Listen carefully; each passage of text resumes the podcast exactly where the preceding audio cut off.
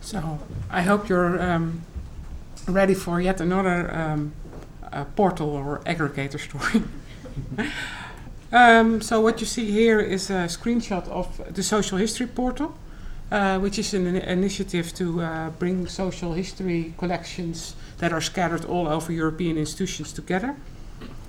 It has currently now 137 collections, comprising more than 900,000 digitized objects and over 1.5 million metadata records. So we do not only do digital objects, but also plain metadata records. This portal contains archival material as well as library material, audiovisual, visual material, everything. So we're not restricted to really strict archival material. The Social History Portal is also a result of a European-funded project, Heritage of the People's Europe.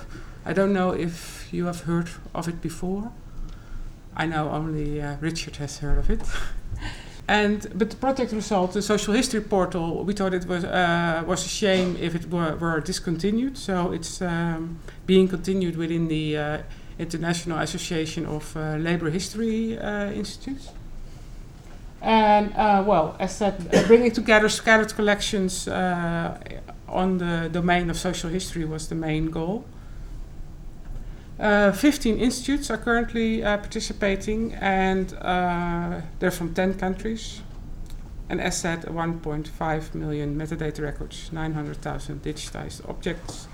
And we're going to add 2 million records more this year, coming from Russian institutes. I've been there in Moscow to have a similar presentation.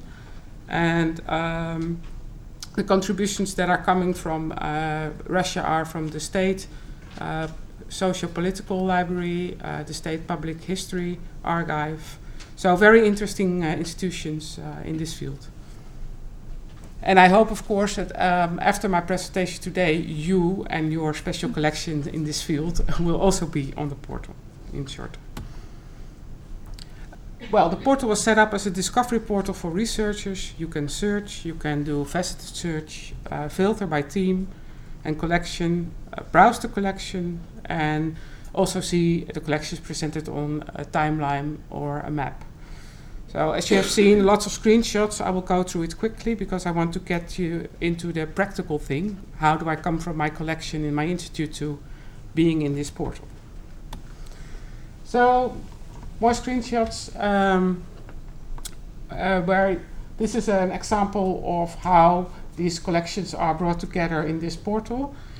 The Paris Commune or the Fourth French Revolution. I have entered that as a search term. And you see 177 results coming from 9 content providers, where some of them actually have only one record on this event. And still they can be found now. Well, you can filter by institute, by content provider, in this case the Belgium Institute for Social History. And timeline, I have chosen the theme Communist Movements and Parties, and this is put on a timeline. And as you can see, you can select there. But I think you can all go to the website socialhistoryportal.org and then see it for yourself. I have no, my experience with doing this sort of browsing live is not so good, so that's why I use screenshots.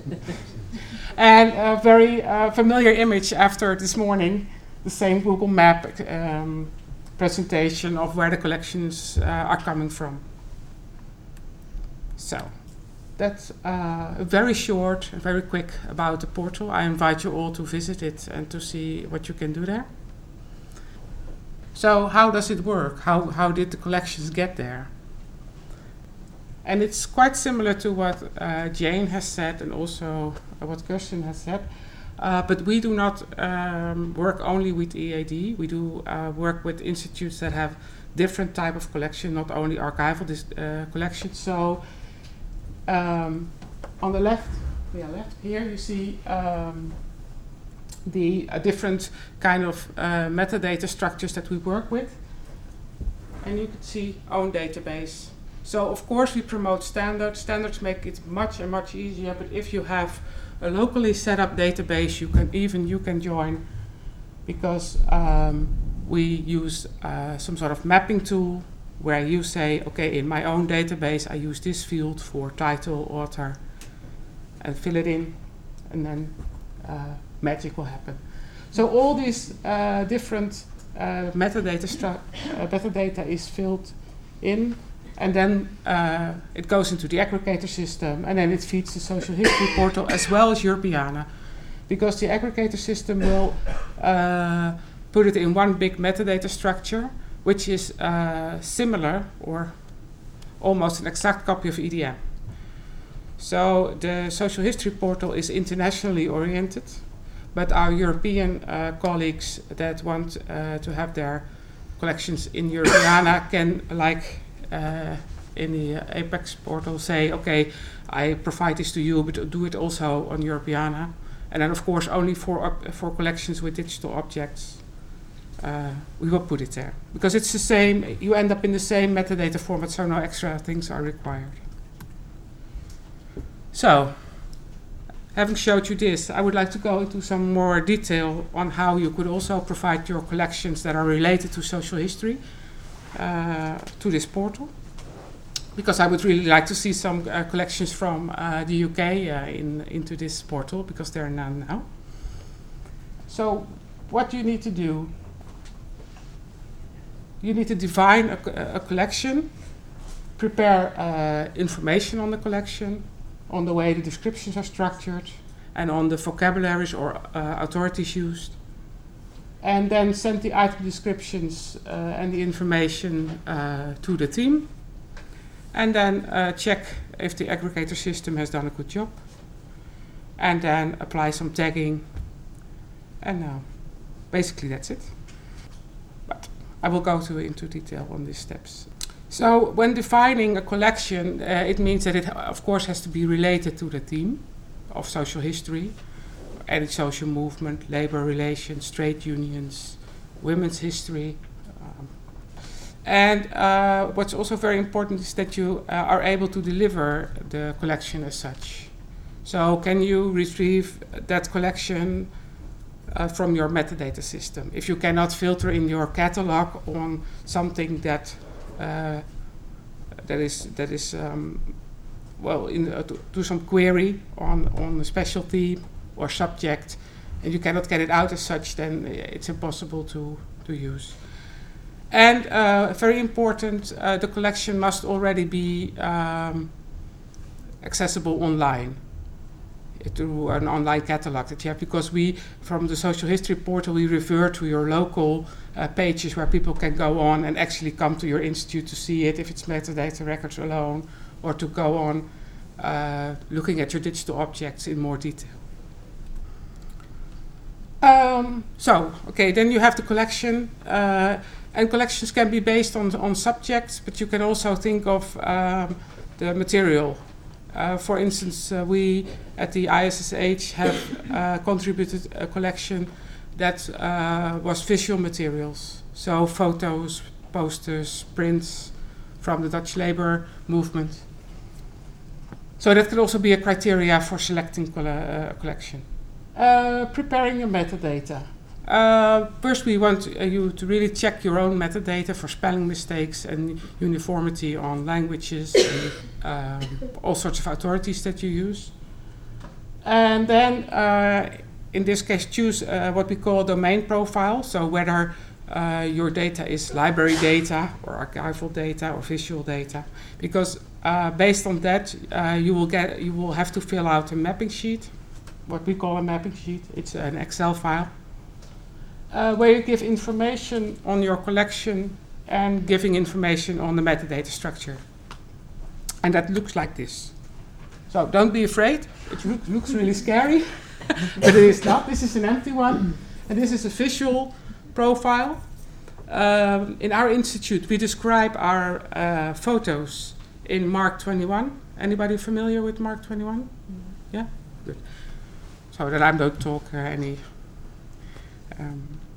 things that you don't understand.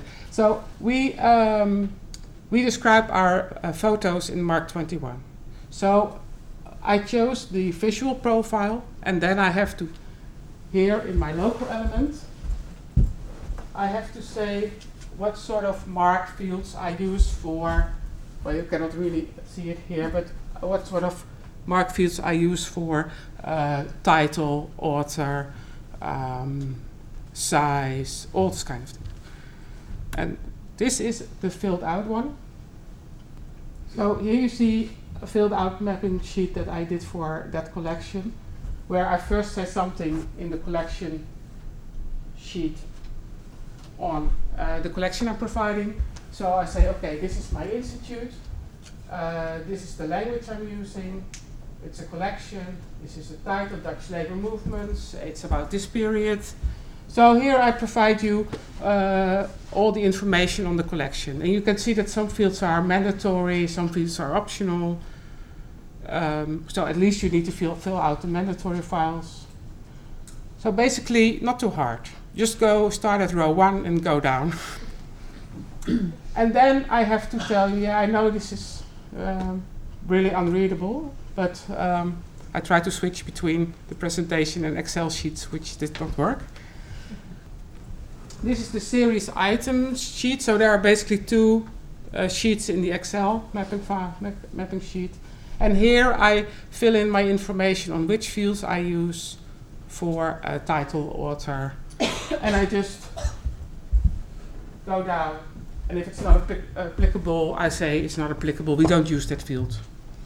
So there are few mandatory fields, as you can imagine, but lots of optional fields. And if your metadata is not that rich, it's no problem. I assume we all have a title or an author or a date. And if there's no date, you say there's no date. So basically what you need to do is to fill this out per collection. Of course, not for every record you have to do it. I assume that for one collection, your metadata you use is the same, the structure is the same. Another thing that we need to know from you is what you use for authorities. How do you describe countries, languages, and the period of time? How is it entered in your cataloging system? For instance, I just pointed out that we, in our metadata records, use the abbreviation Dutch, that 3 letters, which is not according to ISO standards, I admit. But that doesn't matter as long as I tell them here that actually the local term that I use in my field 41, anybody familiar with the part 21, is the ISO standard NLD for Dutch language. So of course we encourage everybody to abide to standards, and we have changed our catalog records since that, because then we found out actually that we did something strange for the Dutch language. So then we started to update our records to NLD. So those are the things you need to fill out. Actually, that's it. Choose your profile, fill out the mapping sheets, fill out the vocabulary mapping sheets. And then, if you're ready, you extract the metadata from your system, put them on an FTP machine, or put them on a server where we can harvest it by OAI. I don't know if you know, some of our institutions in this field do not have technical staff or whatever, so anything that you can send, even in a zip file attached to email, is fine. If you have a digital object that you want to show in the portal, please make sure that they are available online, so at least that the thumbnail can be embedded in the result page. Okay, so then you're ready. What to do then? You have to email the support team. There's a support team. And this is the email I wrote. I just showed you what I write, very simple. I have a collection ready. There are so many records. This is the title. The metadata is available because I put it on our OAI server. Locally we use MARC 21. This is the link to the schema. And I have attached the vocabulary matching table. That's it. And I requested for an account to check what I do with my metadata, because then I send it, then they process it, and I have to check it, of course. So I request for an account for the portal tools, and I register the dataset. Well, the registration looks something like this. We have tools to check the content, if they've done a good job with my mapping sheet, if they have done a good job with mapping my vocabulary terms to the standard terms. And I can also apply themes to my collection. Almost done, because then you have to confirm the approval of collection as it appears. The collection will be confirmed and put through the API. And then it's available in the Social History Portal. So really, I want to emphasize that it needs your expert as metadata specialist and cataloging people, and not so much as for IT support. Maybe with the extraction, maybe with making the XML export from your system, but we can also assist on that. So I hope you will join. That was it.